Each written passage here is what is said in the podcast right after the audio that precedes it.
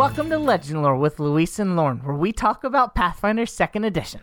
I'm Luis, and I'm a senior developer at Paizo working on the Pathfinder Lost Omens line. I've been playing tabletop RPGs for over 15 years, and I've written for dozens of Pathfinder products. I'm also the co host of No Direction, the GM for Valiant, and I write the Monsters Physique blog here on the No Direction Network.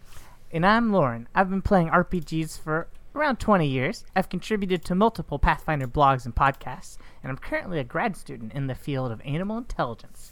And this week we're talking about the Summoner. Now, before we get started, we want to say although we know a lot about what we're talking about when it comes to Pathfinder, we're not providing any kind of official answers for you. We're here to offer advice and you can use that however you like. Remember that the official word from Paizo is the only official ruling out there. But don't forget, it's your game. Do what works best for your table.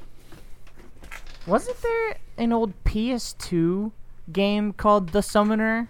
Yes, I think it was just called Summoner. I remember seeing lots of ads for it in GamePro. And it had that meme at the end where like all the characters were sitting around the table and like I, I cast magic missile. You remember Yes. that one? Uh-huh. I think that's that. I think you're right. I don't remember that character doing any summoning. I, I never played the game. I didn't It's- have a PS2, so I didn't have a chance I to did play pl- it. I did play it. Uh, my buddy owned it and I borrowed it a few times. I did play it. I don't remember him doing any summoning. And you know, when I think about the sum like a summoner or the summoner like a Pathfinder summoner, right?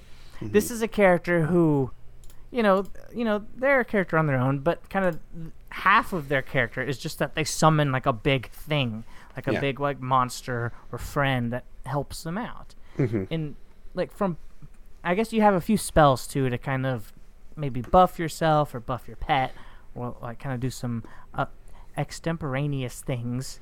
Um, but you know, from pop culture, there's not like a ton of examples uh, of like character or protagonist archetypes that do this thing. Or maybe there's tons of them. Are Pokemon trainers summoners? In in a way, I think I was going to specifically note Digimon tamers are more like summoners, at least more like Pathfinder summoners, because um, they have the one Digimon that they work with the whole time, and the Digimon evolves and grows more powerful and gains Yeah. new abilities, as opposed to Pokemon where you swap out Pokemon all the time and you have a team of six and all this and that. So I think Digimon are more akin to the Eidolons that PF2 summoners have. If you're talking about characters that just summon creatures, I think there's a lot of you know spellcasters throughout um, media that can do that kind of thing. Yeah, but I, I think you're right. The big thing that makes the Pathfinder summoner its own thing is that it's not about summoning all these different creatures. It's about summoning your creature. This is my. This is my creature. Yeah, uh, I think a lot of the the obvious examples that come to mind come from Japan, from JRPGs and, and stuff.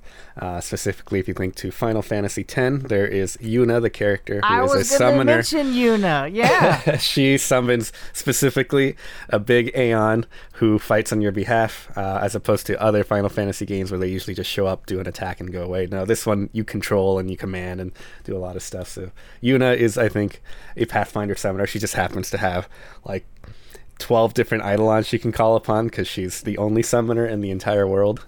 and then in Ten Two, she became a bard.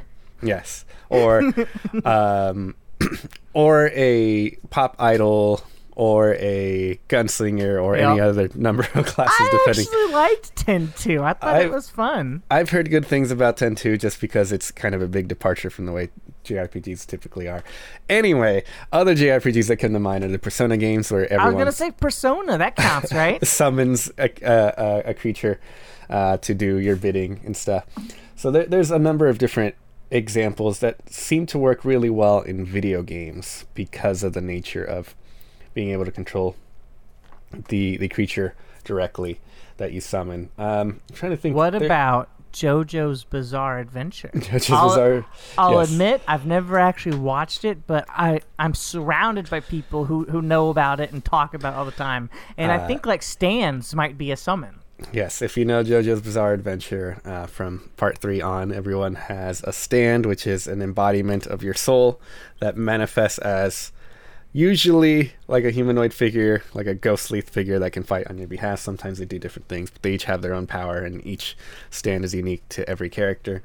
Stands are definitely uh, a summoner, uh, especially with the fact that the summoner is kind of covering a couple of different niches that originally existed in 1E as separate classes. Uh, the spiritualist was its own class that was kind of like the summoner, but only summoned phantoms. Now you can just do that as the core summoner package. So there, there's a lot of different ways. I'm sure, um, in a way, if you think about Christina Ricci and Casper, that's kind of a summoner Eidolon relationship. Yes, it would be, wouldn't it? uh, there, there's a lot of uh, things like that that I think exist that are that relationship that is the Eidolon and the Summoner, where it's not necessarily a magical connection, but it is that strong bond, and they work together to solve their problems. You've got me thinking about Yuna though, and how you would build Yuna in Pathfinder. I wonder if since she's the only summoner, what if like instead of picking one Eidolon, she just got all of the Eidolons, but she can Mm-hmm. only have one out at a time. I think that's exactly how I would build her. Yeah, that'd be would- kind of a cool character. But I think I would tweak the way she manifests her Eidolon, where like you can't just freely swap between each of the forms on the fly with the three action manifest Eidolon ability. You maybe have to spend like ten minutes outside of combat to be like, all right, I'm gonna swap out the the demon and bring in the angel, and then I can have the angel. So as to make her not so broken, even though it doesn't really matter because this is just a theoretical Yeah. situation. But I think that would keep her in balance for the most part. Oh, holy crap! You know what I just realized? I have What's- nothing planned for the Viking test. Yeah. I haven't thought. I haven't thought about this in ter- So, okay, listeners, full disclosure. Okay, I. N- it wasn't until yesterday that I sat down and read the summoner entry from cover uh, from you know cover to cover. So so I, I was learning a lot about it yesterday and thinking about hmm what would my build be like? Oh, this is a good idea. Oh yeah, I kind of like this build, and I've kind of been you know like finding ways that I really like the summoner. But I just never thought about it in terms of Vikings. So while you're doing Bat- Batman test, I'm gonna be sitting here thinking real hard. Uh, before I get into the Batman test, I think I want to talk a little bit about the niche that the summoner covers in Pathfinder, which is that it's the pet class, right? More so than the druid uh, or the ranger. It's the the class that has the strongest pet in the game, at least so far, from what I can tell. Um, and that's fun. You know, there's lots of pet classes in video games or people who have like their one animal companion or one buddy in, in media. Um, but that that's what we're looking at. And the reason I, I even bring that up is because again I have to stretch the Batman test to its limits. Um, yeah, you do. and talk about hey, Batman has occasionally made use of his buddy Ace the Bat Dog. Oh my god! Ace the Bat Dog. um, Summoner and Batman don't really line up very well. Like with all spellcasters, you can look at spells as Batman's utility belt. You know, he has those prepared, uh, or or knows his specific stuff. Um, but beyond that, the only thing I can really think of is maybe looking at the different like exosuits, power suits that Batman has used here and there. He has designed like you know the big tough suit that he uses to like punch someone out. If you watch Batman v Superman, he has like that metal suit that he wears to, to beat up Superman or, or you know Red. Um, the Dark Knight Returns. It's where that came from. You know, he does that kind of thing, and you could kind of see those in a way as Batman manifesting this thing that has a specific niche, a very specific build, evolved in a specific way to work for a specific purpose. That's such a stretch, though. that's that's barely anything at all. Uh, Batman is like a summoner in that I'm sure he can call someone to help him when he needs every once in a while, but he doesn't do magic. He doesn't really have an animal buddy. He doesn't Uh, throw out a Pokeball. He doesn't throw out a Pokeball.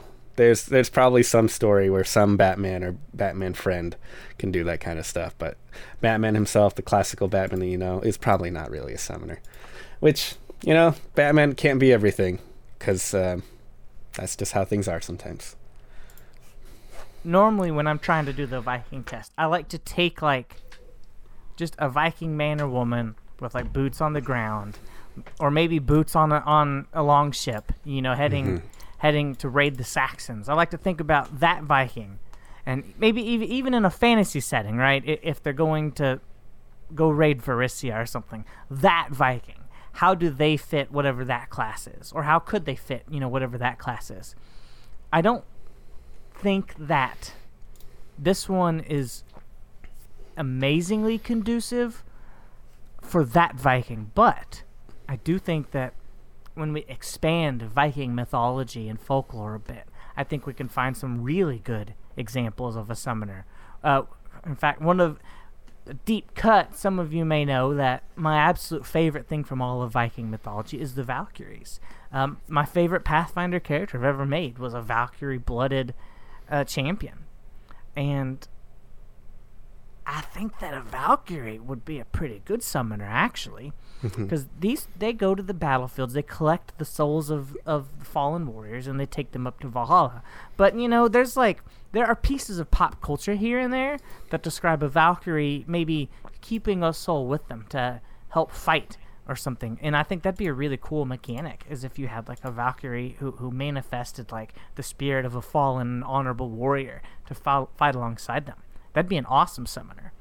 And even more than that, what if it was just like what what if we took it from a, a higher plane of divinity and we looked like the Viking gods or even demigods? I could easily see some Viking magic where they're like, "Oh yeah, well frost giant." You know, that sounds like something Loki would portal in real quick. I think that there's ways to do Viking themed summoners. Yeah, and Uh, Odin calls on those ravens all the time. Yeah, yeah. So, so I, I, think it might be a better fit than the Batman test, but it's definitely not like a one to one. These this is a common fit for Vikings. It's definitely not that situation. All right, so let's talk about specifically in Pathfinder. If we want to build a summoner, how are we gonna do it? Well, first off, we're going to start off with our key ability score, which happens to be charisma. You are manifesting, in a way, thing tied to your personality and yourself. I, I understand how charisma ties into that. Uh, you get 10 plus your con in terms of hit points, which is pretty beefy, all things considered. The big reason being, as, as we'll talk about in a sec here, is that your Eidolon and you share the same hit point pool. So you kind of need higher hit points so your Eidolon can, can fight pretty well. You start out trained in perception. Your saving throws are expert in fort and will, which is pretty good, but trained in reflex. Uh, you're trained in one or more skills determined by your choice of Eidolon, so be thinking about that when you're looking at which skills you don't have. And you get a number of additional skills equal to 3 plus your intelligence modifier. And you, the summoner, are trained in simple weapons and unarmed attacks as well as unarmored defense. You also have spell casting where you're trained in spell DCs um, and uh, attack rolls, which are based on a specific tradition determined by your Eidolon again. So I think when we talk about the Eidolon, we'll get to know a little bit more about all of that. And once you know it, hey, that's the first class feature. The big thing is you have an Eidolon. It's, as noted here, a powerful and unusually otherworldly entity called an Eidolon. And you use your life force to, to manifest it into the real world, into the material plane. Do you have any insights onto where the word Eidolon came from? I sure do. I looked it up just a bit ago. It's actually uh, Greek in origin. Um, it's from the word Eidos. Uh, so if you might know Eidos Interactive, who makes Tomb Raider and other video games, hey, I guess that's where they got their name too. Uh, the word Eidolon in ancient Greek literature uh, is a spirit image. It's you know a, a manifestation of a living or dead person. It's kind of like a shade or a phantom. Um, so or it can also be uh, an, an idealized person or thing. So, eidolons representing things like angels or demons or, or an idealized form of a beast and stuff like that. I can understand how that name came to be, and it also sounds very fantastical. It's a very good word for fantasy. So, you're going to have to pick out which kind of Eidolon you want, and we're going to talk about that in a minute. Uh, but first, like Luis mentioned, you both share hit points. So if somebody swings a longsword at your Eidolon dog, you take the damage, and vice versa. So you, you guys have this shared pool of hit points. If one of you goes down, the other one goes down and begins dying. Uh, for three actions, you can summon your Eidolon, right? And this lasts for an indefinite period of time, so you don't have to do it like right at the start of battle. But if it was put away, you gotta spend three actions to pull it out. And if you need to put it away, uh, you spend three actions to put the Eidolon away. Your Eidolon has to stay within 100 feet of you, and if it goes beyond that for whatever reason, or if it if you are reduced to zero hit points, uh, the Eidolon disappears. It, it dissolves, and you have to one, stop dying, and and two, then you know call it forth again, manifest it again. Um, but the fun thing about your Eidolon is that it isn't like a typical minion, like an animal companion or familiar or anything like that. It doesn't have the minion trait or the summon trait. It has three actions, kind of. You, as your summoner, have three actions, but you can choose to have all three actions go to your summoner, all three actions go to your Eidolon. You can spend one action on yourself, then have your Eidolon do the other two actions. You can mix and match those uh, as you like. Uh, you have the three actions that are shared between the three of you. And in addition to that, you have a special uh, activity called Act Together, which lets you do stuff in tandem with your Eidolon. Uh, you can choose to act together either as one action, two actions, or three actions.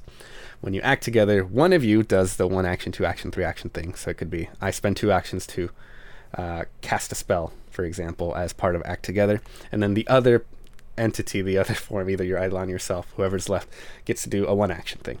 So, for example, if you both need to move, you could act together to both stride uh, together, and that saves you a bit of action economy. You don't have to spend two separate actions, you can just act together. Thing is, you can only act together once per round, so you got to be kind of mindful about when you do that. Yeah, realistically, this is basically putting you up to about four actions per round, Mm-hmm. but but they have to be divided. Like like you as a player could take three actions and your Eidolon gets one, so it's not really it's it's not that bad. It, it's not behind other pet classes. The other action you get is share senses, where you project your senses into the Eidolon, so you can see through their eyes, you can feel through their fingers, and kind of kind of get some information that way. There's a, a bit of talk about all these special considerations with your Eidolon, what kind of gear it can wear, uh, what happens when one of you is stunned and the other is stunned as well, you know, stuff like that. There's a lot of extra considerations that come into it. And ultimately, with all that guidance, some corner cases might come up. Talk to the GM, and hopefully the GM will won't be too um, punitive on, on things. But There's a lot of talk to the GM in here. yeah, there's a lot of that, uh, just because there's there's a lot to consider here. Uh, but beyond that, you are also a spellcaster. The Eidolon you choose will determine your spellcasting tradition. You have access to all four. You can be arcane, divine, occult, or primal, uh, and you have a spontaneous uh, set of spellcasting uh, rather than prepared, and you have what is called the wave casting, the thing we talked about with the Magus, where you start off with a, a limited band of what spells you can cast a number per day. Ultimately, by the end of your career, you'll be able to cast, um, you know, two eighth level spells and two ninth level spells, plus any extra bonus stuff you get from feats and stuff. Uh, that's it. So you are limited in how much spellcasting you can do, partially because a lot of your power resides in the form of your Eidolon. I had to go back and check the Magus. I couldn't remember if these are fewer spells or the same number of spells as the Magus, but it looks like it's the same. Yeah. Uh, yeah, the spells per day are about the same. I think Magus has more abilities to get extra spells in bonus forms of, of Mhm. whatever. Mhm. But um, the the fun thing about the Eidolon, though, or not the the Summoner, is that they are um, once they hit third level, once they start getting new new spells, they have unlimited signature spells. So they don't have to pick signature spells like other spontaneous casters. They can just consider all spells signature spells, which is kind of nice. There's a little bit of versatility there. Mm-hmm. And you do get access to link spells, um, which are your kind of focus point. These are spells that you cast to benefit your Eidolon, or maybe they benefit both of you. Um, and you get some link cantrips as well. Like one of the the, the most famous one is uh, Boost Eidolon, I think, wh- where you give your Eidolon extra damage, which is pretty nice. And that's one of the things that kind of separates the summoner from say other pet classes is most other pet classes don't have a way to boost their companion. Uh, in addition to that, if you kind of want to lean more on summon spells so you can get another variety out, there are feats you can take which will let you cast your boost Eidolon and it affects your summoned creatures as well, which I think is pretty cool. So a- any kind of character you're thinking about where you're just like, I just want to summon a bunch of creatures, you know, you, you can do that with the summoner. You don't have to be tied to like this is the one creature you have. I mean, you do have a the one big creature, but you can supplement it with other creatures if you like. There's also a special set of feats among the class feats that we'll be able to, able to take called evolution feats. These are feats that actually make changes and customize your Eidolon specifically. They will, you know, grant them the ability to fly or burrow or grow larger, things like that. When you take these feats, they affect your Eidolon specifically. Uh, so you don't have to focus on your stuff. You can choose to just go all in on your Eidolon, which is pretty fun. Now, each Eidolon does come with its own special set of abilities. It has three of them. And at first level, you get the first one for your Eidolon. At level 7, you get Eidolon Symbiosis, so it gets the next ability in the chain. And at 17th level, you'll take Eidolon Transcendence, so the Eidolon gets its its ultimate ability.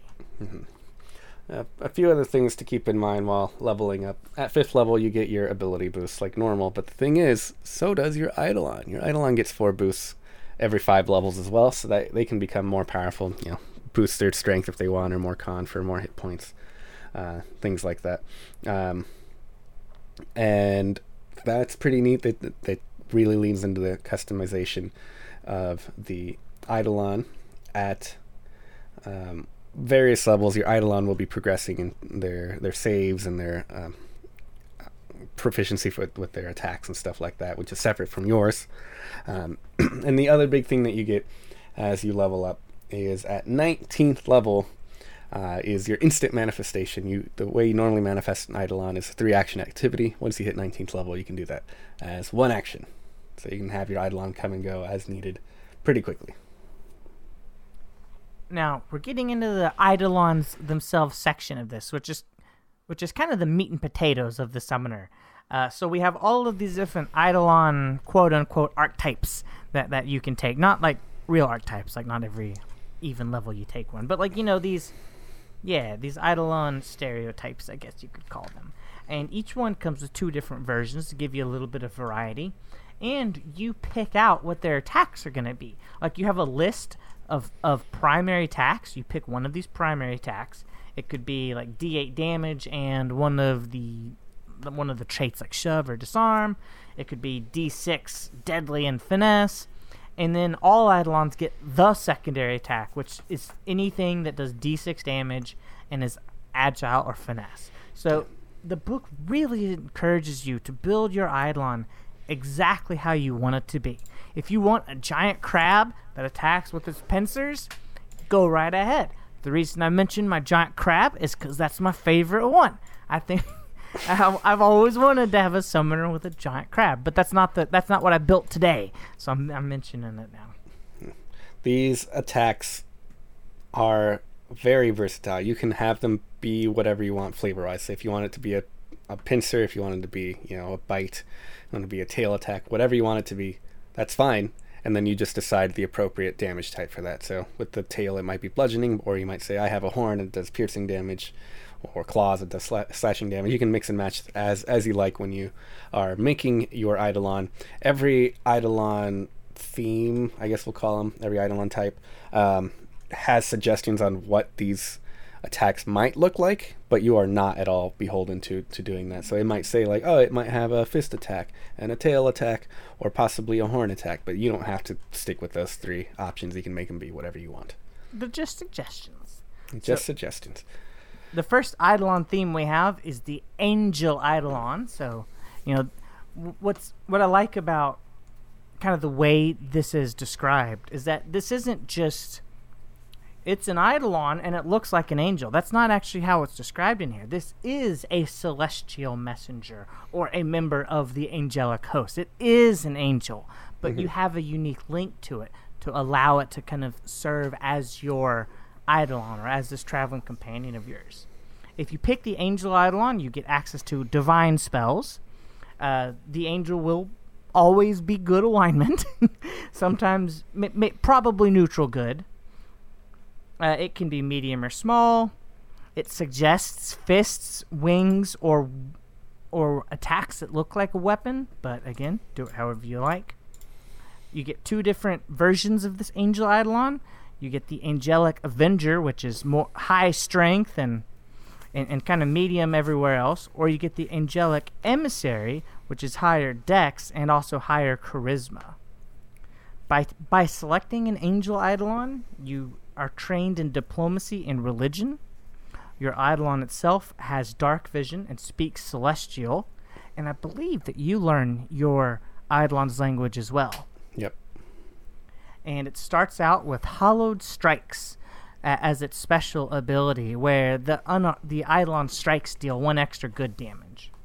At seventh level, it gets Traveler's Aura, so it emits this aura that protects you some from severe heat and cold, and your Eidolon is never flat-footed to creatures inside that are lower level.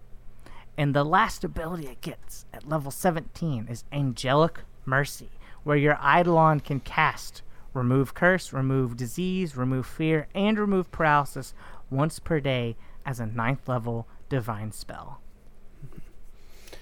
Next up is the Anger Phantom, which is one of two phantoms. They're, they're both undead spirits that haven't technically moved on because of the connection to you. This one is angry. It has a grudge or something that is kind of fully preventing it from going on, but it uses that as uh, the way it fights. It grants you the occult tradition. It can be medium or small, but there's no alignment restriction. Um, you can fight with fist, a tendril, or of course, uh, weapons or attacks that are shaped like weapons. Ghosts can shape their bodies easy enough. Our strength-based uh, form is the Wrathful Berserker, while our dex-based form is the Enraged Assassin. You also become trained in Intimidation and Occultism, and it starts with Dark Vision, a speed of 25 feet, and one language that it spoke in its life before death. Um, uh, it starts with the Furious Strike ability, which is basically the power attack feat. Uh, it attacks and rolls two damage dice if it hits with uh, it's a two action attack excuse me rolls two uh, damage dice if it hits and deals a bit of extra damage at seventh level it gains seething frenzy which is basically the barbarian's rage you get a bunch of bonus hp minus two to ac but you deal um, extra damage and finally it gains the anger aura which creates a 20 foot anger aura that reduces creatures around it uh, reduces the resistances that creatures around it have, but it also reduces its own resistances. Uh, it can kind of pull in that aura so it only uh, so it doesn't affect everyone around it if it wants, but for the most part, hey, everyone around you will be taking more damage, or at least be resisting less of that damage that they take. Next Eidolon is the Beast Eidolon. This is what I would use to make my giant crab monster. Uh, you when you take the Beast Eidolon, you get the Primal spell list. Uh, no alignment restrictions. It's going to be a medium creature. It recommends uh, beast-like things: claws, jaws, fangs, hooves, and horns. Obviously, I'm going to take a big pincer. Your strength-themed Eidolon is going to be the Brutal Beast, and your Dex-based Beast Eidolon is going to be Fleet Beast. My goodness, that was a lot of bees in there. By picking this, you get Intimidation and Nature as skills. Your creature will have low light vision. It will speak Sylvan. And it gains three abilities, which will be Beast Charge. For two actions, it strides twice and strikes. If it moves at least 20 feet, it gets a bonus to hit. It gets Primal Roar at 7th level, where it lets out a, lo- a, ra- a chitter or like a roar or something and demoralizes all the things that can hear it. At 17th level, it gets Whirlwind Maul. Well, for two actions, it can hit four enemies within reach. Now, later in your in your summoner career, you would probably pick one of the evolution feats that makes your Eidolon large, or even bigger than that. So, four creatures for two enemies is going to end up being a really good deal with all that reach. Next, we have the Construct Eidolon, which can be a robot or some other form of constructed creature. Uh, it has the Arcane Tradition. It starts off as a medium creature. It has one suggested attack Fist, which just punches stuff. If you want strength, you go with the Warrior Construct, or if you want dex, you go with the Scout Construct.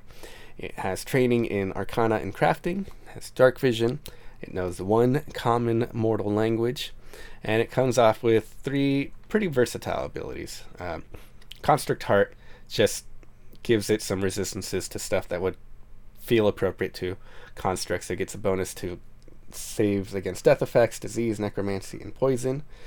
And uh, also, it uh, resists the effects of persistent bleed a lot easier.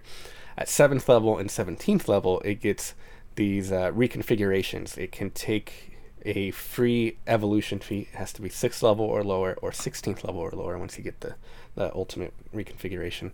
That it can swap out every day uh, if you are willing to put in the work and make the crafting check to succeed to, to rebuild your own Eidolon. But basically, you can swap it out as needed as the construct rebuilds itself and, and gets whatever it needs at the time. If you don't want to have a construct Eidolon, you could have a demon Eidolon, which is going to give you divine spells. Uh, alignment must be chaotic evil, although, if I was your GM, I would allow you to take lawful evil and just call it a devil Eidolon.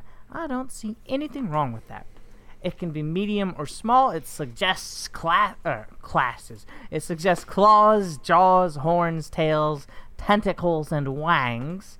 I guess I should say wings there. Shouldn't put that much of a Benedict Cumberbatch on it, huh? Your strength build is a wrecker demon. Your dex build is also a charisma build. It's the tempter demon. Your skills are intimidation and religion. Your Eidolon will have dark vision and it will speak abyssal. It gets demonic strikes similar to the angelic one. It gets, you know, one extra evil damage on all its swings. You get vision of sin where you cloud your opponent's mind with with with visions of sin as two actions. You can do this, it can do this every 10 minutes. If the target fails a will save, it's slowed and can't use reactions. So the fact that you can throw out a slowed every 10 minutes is awesome, amazing. And at 17th level, it can get Blasphemous Decree, where it can cast either an evil di- divine decree once per day. And you are uh, unaffected by this decree, even if you aren't evil. The other Phantom Eidolon is the Devotion Phantom, which is all about uh, having a sense of duty, a devotion to complete an important task or to help someone out. The Phantom grants you the occult tradition. It can be medium or small. It suggests fist tendrils or unarmed attack shaped like a weapon.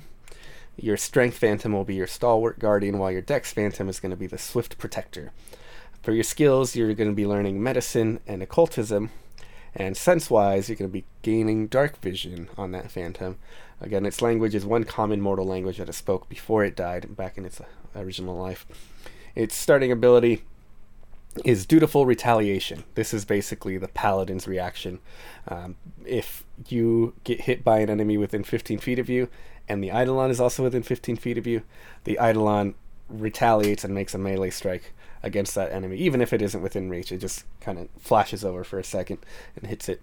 For seventh level, it gains seventh level it gains steadfast devotion, which grants it a plus two circumstance bonus to saving throws against mental effects and gives it critical successes on a success rolled and stuff like that. Very good about remaining devoted to you. And finally, at 17th level, it grants the Devotion Aura, a 20 foot aura, which allows the Eidolon to reduce some of the damage that anyone in that aura takes.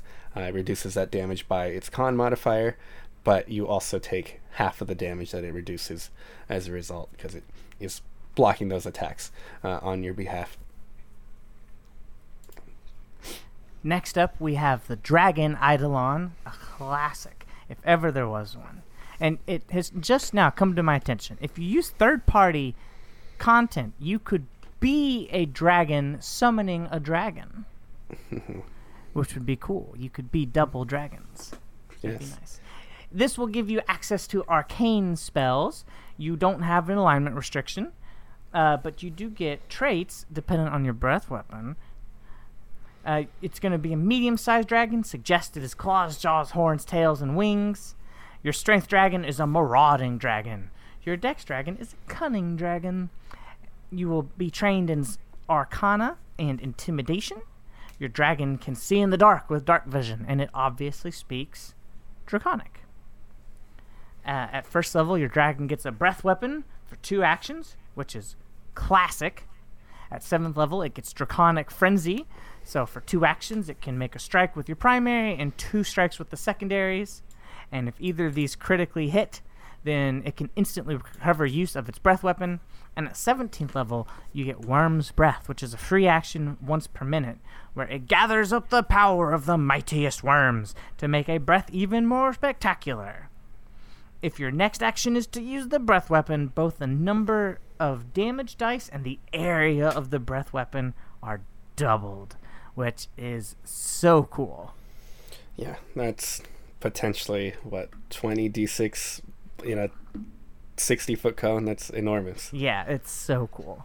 Very, very, very. And you do it once every minute. Like every fight you get Once- into, let's just have massive breath. Mm-hmm. Another Eidolon you can take is the Fey Eidolon, which manifests as a Fey creature from the first world. Not too surprising. They grant you the primal tradition. Uh, they can be small or medium, suggested fist, wings, or attack shaped like a weapon for their attacks. The Dex one is your. Well, they're both kind of Dexy. They, they both the skirmisher Fey and trickster Fey are, are both Dex Focus Fey. The the skirmisher Fey has a bit more strength, and the trickster Fey has a bit more charisma. That one's actually more focused on spellcasting, and you'll see why in just a second. For skills, it gains deception and nature. It starts off with low light vision and the ability to speak Sylvan, and as its starting ability, it gains the Fey gift spells. Uh, it gains the magical understudy summon feat, which allows it to cast a couple of cantrips uh, for free, and just always has that.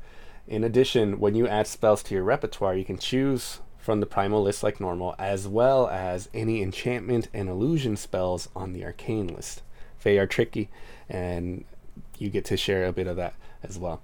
At 7th level, it gains the magical adept feat, which gives it more spellcasting, and at 17th level, it gains the ability to once per day uh, cast contingency um, and apply that to any of the primal spells or the Fey gift list, which is those uh, arcane tricky spells that we mentioned earlier uh, for your contingencies. There are a lot of Eidolons, and thus we will continue with the plant Eidolon next, where you can have a mushroom or a tree as your Eidolon. This will give you obviously the primal tradition spell list. Its size will be medium. You can't bring any herbs to this fight. Suggested attacks are vines, branches, and roots. Um, I wonder. You know, I think. What if? What if? You, what if your attack was a beehive? You think that would even count on a plant? I, I thought about that, like maybe just a bunch of thorns or something. Oh, a bunch of thorns. That'd be good. Piercing. Your dex build plant is the guardian, or blah, blah, blah, blah, blah. your strength build plant is the guardian plant. Your dex build plant is the creeping plant. You gain nature and survival as your trained skills, and your plant has low light vision because plants famously have good eyesight in the dark. Everybody knows this Yes. your Eidolon abilities, it gets for uh, at at first level, it gets Tendril Strike for one action, where your Eidolon just makes it strike uh increased by it gets a little bit more reach out of that strike. At seventh level, it gets Growing Vines, where all of its strikes have the reach trait, and at seventeenth level, it gets Field of Roots, which is a two action activity that damages all foes within reach and has a chance to make the enemies take a circumstance penalty to their speed. Uh, last up in Secrets of Magic, we have the Psychopomp Eidolon, which is a creature that is like a psychopomp, just deciding on, on helping guide the dead and destroying undead out there. Um, you start off with the Divine Tradition, and the Psychopomp must be neutral in alignment. Um, they are medium creatures, suggests that they fight with beaks, claws, fists, jaws, and of course, attack shaped like weapons. It can be a soul guardian for strength or a scribe of the dead for dexterity. Its skills are intimidation and religion. Its senses are dark vision, and it can speak Requian, which is the language of psychopomps. For its abilities, it starts off with Spirit Touch, which just gives it the Ghost Touch property to all its attacks, as well as the fact that it deals one extra negative damage to living creatures and one extra positive damage to undead at all times. At 7th level, it gains the Hidden Watcher ability, which is once per hour allows it to cast invi- invisibility on itself, on you, or on both of you together. Uh, and either case, as long as one of you uh, does a hostile action, it will break the invisibility. And finally, at 17th level, it gains Spirit Taker, which allows it to see incorporeal creatures that are hiding inside of objects and walls and stuff. It can strike them normally uh, if, if it can reach them. Uh, and if it hits, it tends to draw them closer. Also, it can target any creatures that are possessing another creature if it's aware of them. And finally, any undead that are destroyed immediately get sent to the boneyard unless they have an ability that would normally keep them around, say a ghost or a lich. Uh, and in that case, then the creature has a chance to make a will save against your spell DC to see if it's actually truly destroyed or not. Uh, but I said that was the last one in Secrets of Magic. There's actually one more Eidolon type that exists in Book of the Dead. Take a guess at which one that is, Lauren. Is it um is it the elemental? No, No. it's the undead Eidolon. I love that so much. Like there's so much you can do with it. Like I want mine to be a spooky skeleton. Yes. So the undead Eidolon, yes, can be a spooky skeleton, can be a ghost, it can be a number of different undead. Um, you gain the divine tradition with that. It doesn't have an alignment restriction. It is a medium or small creature you, that might attack with claws or fists or jaws. If you're looking for strength, you go with the undead brute. If you're looking for speed, you go with the undead stalker. It gains intimidation and religion for its skills. It begins with dark vision and can speak Necril. And its starting ability is negative essence. It has negative healing. Is that right? Was I reading that right? Yes. Um, yeah, it has negative healing, meaning it heals from negative energy that heals undead, and it's damaged by positive energy that damages undead, which can make it a bit tough to, to keep it healed. Luckily, because you both share a hit point pool, as long as you heal yourself, that still ends up healing your undead, and that's not a problem. Uh, it doesn't have the typical immunities, but does get a plus two bonus on death effects, disease, poisoning effects, and non damaging effects that target only undead. Also, it resists uh, persistent bleed a lot easier. At seventh level, it has the ability to drain life. Uh, for two actions, it makes a strike, and if it hits, the creature makes a fortitude save. On a failure, it takes additional negative damage, could become drained, and your Eidolon might gain some temporary hit points uh, based on the creature's level, which is pretty cool. It's you know eating up that life uh, essence. And finally, at 17th level, it gains the rejuvenation ability. First time each day when it dies, um, you or when you begin dying, uh, you instantly regain a number of hit points equal to three times your level, and you wake up and can immediately manifest your Eidolon. You are like an undead, a lot harder to kill. That's awesome. Now I know we don't normally dip into like the actual class feats. We save that for our builds, but I do want to call out uh, one class feat that I think folks who remember the summoner from first edition are gonna be happy to see here, even though I don't think either of our builds took this. It's the meld into Eidolon class feat at first level, where you spend three actions and instead of manifesting your Eidolon over there or next to you, you manifest into them. You wear them like like Iron Man armor.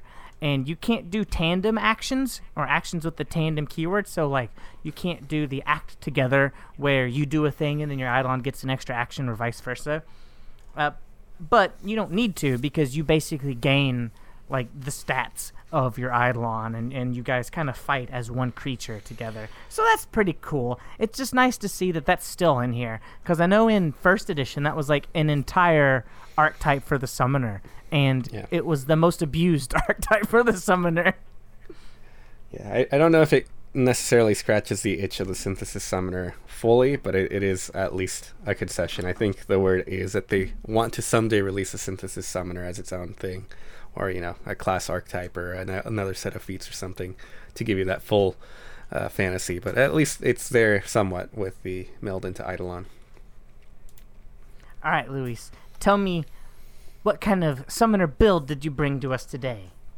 Well, I wanted to focus on making just a really big, tough, strong Eidolon. I didn't really so much care about what my summoner was doing, because mostly what they're going to be doing is just casting buffs on the Eidolon and maybe a couple of utility spells here and there. I want a big, tough guy, so I went with a Construct Eidolon. I like a big, strong robot that can beat the crap out of other people. That's just always fun to me. I love robots. Construct Eidolon is right up my alley. So I went with a uh, uh, uh, a human, so I can get a, an extra first level feat. Uh, and my first level feat is Advanced Weaponry, which is an evolution feat for the Eidolon. It grants one of its unarmed attacks an extra trait. So I took to start off with, I had my strong 1d8 uh, attack that happens to trip. I don't know if that's a punch or a kick, whatever it is. but it deals. It has the trip trait, and now with advanced weaponry, it also gains the grapple trait, so I can use my construct as a controller of sorts. Uh, at second level, I take a first level feat. I'm taking the energy heart feat. My Eidolon's heart beats with energy, which lets me change one of its unarmed attacks damage types to a specific energy type. I'm specifically going with cold here.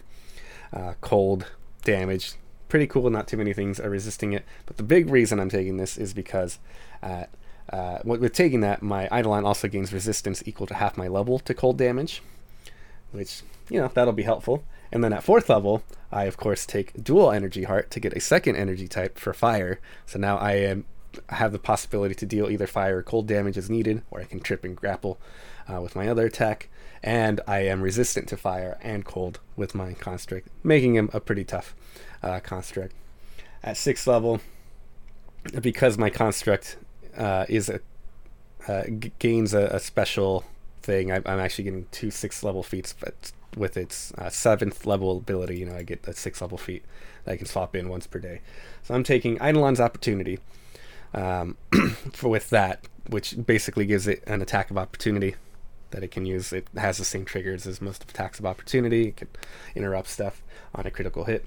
But my actual sixth level feat is going to be a fourth level feat, which is tandem movement. It's a tandem action that my Eidolon strides and I stride, which is separate from my act as one. So I can do tandem movement as much as I need and still use act as one whenever I need to, because act as one is a once per round thing. Tandem movement has no such limitation, so I don't have to worry about wasting my act as one with just a movement.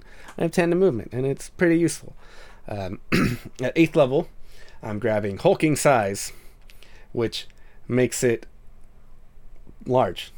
It's got reach, which is pretty good. Uh, alternatively, you can grab constricting hold to you know, deal out extra damage while you're grappling someone. Up to you there.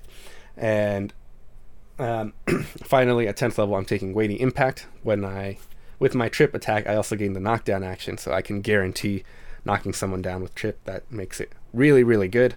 I don't ever have to worry about making uh, an athletics check with that. Uh, and you know that really works out for action economy. Other feats you could take would be energy resistance to increase that the, the cold and fire resistance up to my level rather than just half my level. And eventually, you know, you can have things like grasping limbs and, and make it even larger. You can make it a huge creature and all that stuff. But I just wanted it to be big and punch people in the face and be very good at that. And I think that works out. I like it a lot. So I wanted to I don't know. I had a really bad idea back in first edition and I've never really got the chance to play it. So I decided to remake it here. Uh, I've made I've made an anime school girl who who goes to the Magic Academy, and and she's got a heart of gold, but the other kids don't understand her. So she summons a demon to be her friend, and the demon is now her eidolon, and it's really cringy. The it, it's an incubus eidolon, and she's just like, "Oh, look at my demon boyfriend," and it's it's really cringy. but I think it's also hilarious. And I made this character a halfling, uh, a hillock halfling, someone who you know the ones who love food and stuff. And so she's got halfling luck and stuff just to kind of just to kind of help her as she makes these terrible life choices. I think she's going to be good-hearted, and obviously her demon is not, so it's really interesting. Uh, but I, am picking glider form as our evolution feat, so that you know this this incubus can have wings. I'm taking magical understudy, and I'm gonna uh, at second level, and I'm gonna continue that at eighth level with magical adept, so that this demon can, you know, learn spells and be and, and be the tempter demon that he's meant to be. I'll take bloodletting claws at fourth because I do want him to have, you know, nice persistent bleed on the claws. I think I like that a lot. We'll take Eidolon's opportunity because you can never go wrong with attack of opportunity. And at 10th level, we'll take Merciless Rend. So when this guy uh, hits with two consecutive strikes with the claws, we deal a third attack worth of damage, which I think is pretty cool. And yeah, I don't know. I think this is kind of a. It kind of makes me excited to play a summoner. I think it's it's kind of fun to to think about what you can do with these characters. I will say the one thing I'm kind of bummed, but maybe the future will have more options for this with new feats or maybe a class archetype or something. With a name like Summoner, there isn't that much supporting anything that is summoning other than your Eidolon, right? Mm-hmm. Um, I remember the first edition Summoner got free summon spells every level, which is pretty fun. So if you didn't want to focus on the Eidolon and you wanted to just go on all in on just summoning and you know maybe even took a specific archetype for that, you could. Um, there's not so much here. There is a there's the six level that. Master Summoner, which Yeah. gives you a, a couple of extra slots, and later Legendary Summoner does Summoner does that. But I would love to see more Summoner feats to expand on that, or a class archetype that is like, hey, you're giving up this Eidolon, but you're going to get so much summoning. Holy cow! Uh, maybe someone on Pathfinder Infinite will will take a stab at that. It's I don't know, but there's a lot of love for the Eidolon, and I think the Eidolon's great. And I'm not particularly upset that like, oh, I can't be a really good summoner rather than Eidolon focus because I actually care more about the Eidolon than I would summons. But I know I'm I'm sure there are people out there that would want those options. Yeah. You know, back in the 3.5 edition days, I had a character who just did that, who just summoned like tons and tons and tons of monsters, and and that character used like a disarming pole arm, so I'd just knock like the, the weapon out of something's hands and then just let my monsters swarm it. And I thought that was really fun. Yeah, I, I do kind of wish that we had something like that. Like instead of your Eidolon, you just get maybe it's easier to cast summon spells. Maybe they're just a little bit stronger or something. Maybe, um, yeah. Right now it feels like the Druid is your go-to class for summoning more than the Summoner, Mm-hmm. or at least in my experience. I don't know. Uh, and I don't even think it's so such a worry about like I have too many summons on the battlefield. It's going to take eight million years to play my turn because of the way minion trait works. Right? You you are still severely limited on how much you can control. I just there's there's room for growth. There's still potential here. I think. Yeah. So let's summon up some questions from our listeners. Our first one is from patron Andrew Mullen. Any tips for people who struggle to roleplay two characters simultaneously? Uh, so Andrew, I think here is referring to the fact that you would have to roleplay both your Eidolon and your Summoner. Uh, the Eidolon, I, I think, is a, a really great role-playing opportunity packaged into a nice class feature, right? It if you read the the entries for the different Eidolon types, it'll tell you a potential reason why you're working with your Eidolon and stuff like that. Really great. That's awesome. But that I can understand would be a lot hard to do when you have to maintain two different personalities and stuff. And I have a cop out. Uh, the Eidolon specifically is noted as someone that can communicate with you telepathically at any time. It can speak, you know, it, it knows Common and you know Sylvan or whatever other languages it knows, but it doesn't have to. If you wanted to, you could just have an Eidolon that is completely silent. For example, my big robot maybe doesn't say anything, and I can still communicate with it, uh, and maybe occasionally be like, "Oh yeah, Robo Buddy says, you know, he's, he's excited to go fight or whatever, right? But I could just be only role playing the one character, and the Eidolon could keep its mouth shut the entire time. Yeah, I was gonna say something similar. I think, it, and I think it actually works with almost all of all of the different ones. Even the angel archetype. It's like, why doesn't your angel speak? He only Well, it only speaks celestial. he only speaks celestial, or, or like he only speaks to pass judgment, or like he communicates via discerning looks. like there's any there's any number of ways you can go with it, so that you don't actually have to roleplay two characters, but you can roleplaying two characters can be fun, you know, if you want to. Uh, otherwise, I think the big thing to do is find a distinctive voice, not like an actual voice that you put on, but like very distinct mannerisms and personality for both the Eidolon and for the character that are so separate that it's very obvious when you're role playing as one or the other. and that makes it kind of interesting too when they're like polar opposites. It's just kind of dynamic. You can have little arguments with yourself like a crazy person, and then lose all your friends. So our next question is from patron Dom.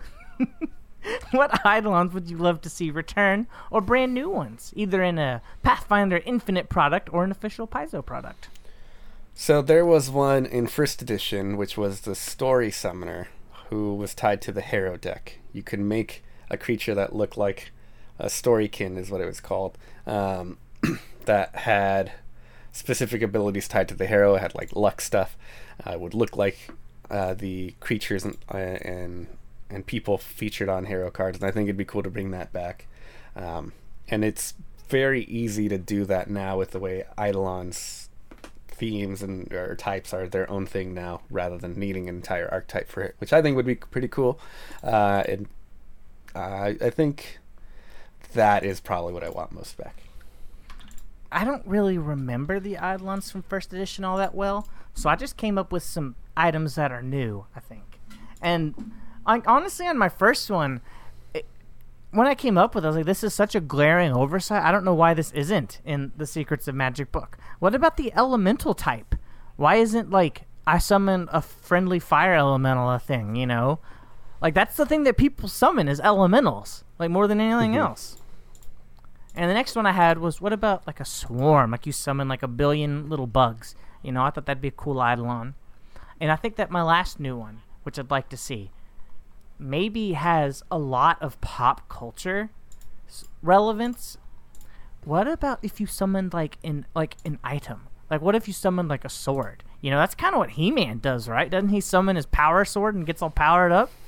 What if that that'd be so cool? What if that was your summoner? You know, you summon like an item, or like you summon your magical armor, right? Like then you could do Iron Man builds. There's all kinds of stuff you could do if if like your Eidolon was an item. Question here from user Tribalian, who asks, "What archetypes or, ed- or other dedications would go best, uh, whether optimization or flavor-wise, uh, with the summoner?"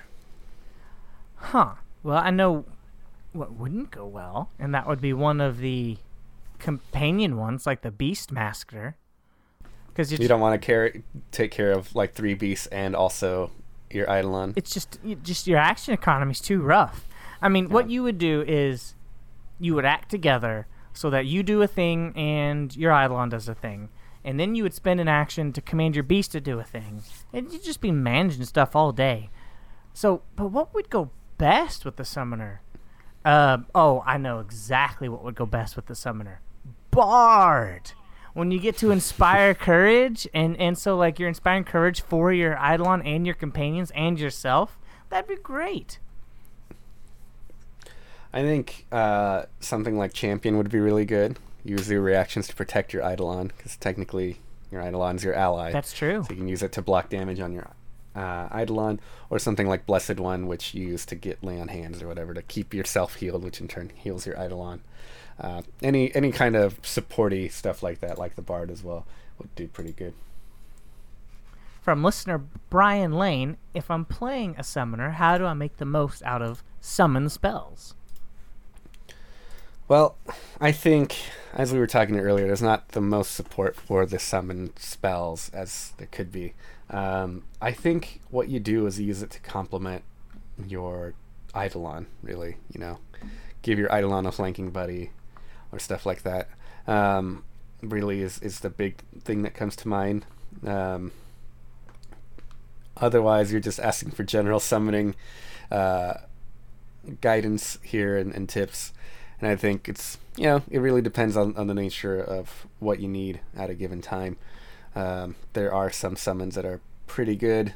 I'd recommend anything that has something like a trip or a knockdown.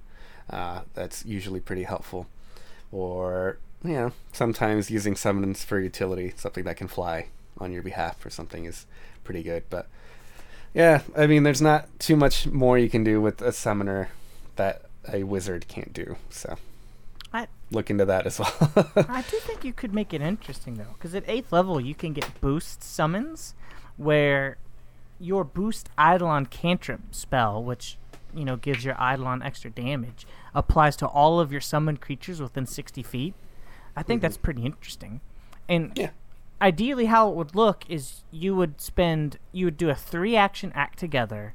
You'd cast your summon spell with those three actions. Your Eidolon would get one action, and then every turn you would do a one action act together to maintain your summon spell and get your give tell your Eidolon to do whatever you're gonna do. I think it could work, and you know do your boost summons every turn. I, I think it could work. I think that's how you get the most out of it. But i also don't think it's so much better than like what a wizard does that it is just the greatest way to summon. Like you could still be a perfectly good like conjurer wizard and summon things. And finally, a question from our own KD Network member, Nate Wright. How do you roleplay the nature of the Summoner Eidolon relationship? How they feel about one another and the greater feel or aesthetics of the Eidolon summoning ritual? Hmm. Well, I don't think necessarily the way to answer this question is to talk about the way you roleplay it. I think it's more about the way you create the relationship between the summoner and the Eidolon and you just treat them almost as if it's two different PCs. You know, what kind of relationship can two different PCs have together? And then you just make them inexplicably linked to each other, and bam, you could have any anything you want here. They could be best friends, they could hate each other, you know, they can just be colleagues, they can have a deal going. You can have any kind of crazy relationship thing going on there. I think, and I think you could role play that all kinds of different ways. Yeah, and I think one important aspect is to read those entries, like I mentioned, and find that common reason that you're working together, and that I think can really inform the dynamic that you have. You know, if you are a good good summoner with your evil demon Eidolon, what what is the reason that the demon is willing to work with you? You know, what's the cause that you're working toward? He wants to tempt. Um, he wants to tempt you. Take your soul. And so, the summoner yeah. just wants just wants a hot demon boyfriend. find find find a dynamic. I think is really what what Lauren's saying here, and I agree wholeheartedly with that. Find an interesting dynamic and, and build on that. Right, just they're they're willing to work together in combat, but I think it's more interesting to f- figure out what that means between combats when you are role playing, when you are having downtime. Well, have we summoned some knowledge for you today about the summoner? Have we manifested any interest? Because it's almost time to dismiss this episode. That's all we have for you today. Make sure to check out the rest of our content on the Know Direction Network. Because if you like this show or any of our other blogs or shows, please consider supporting us on Patreon at patreon.com slash know direction. Because it's the support of our patrons that make this all possible. Until next time, I'm Luis. And I'm Lauren. Thanks for listening to Legend Lore. And as always, it's been legendary.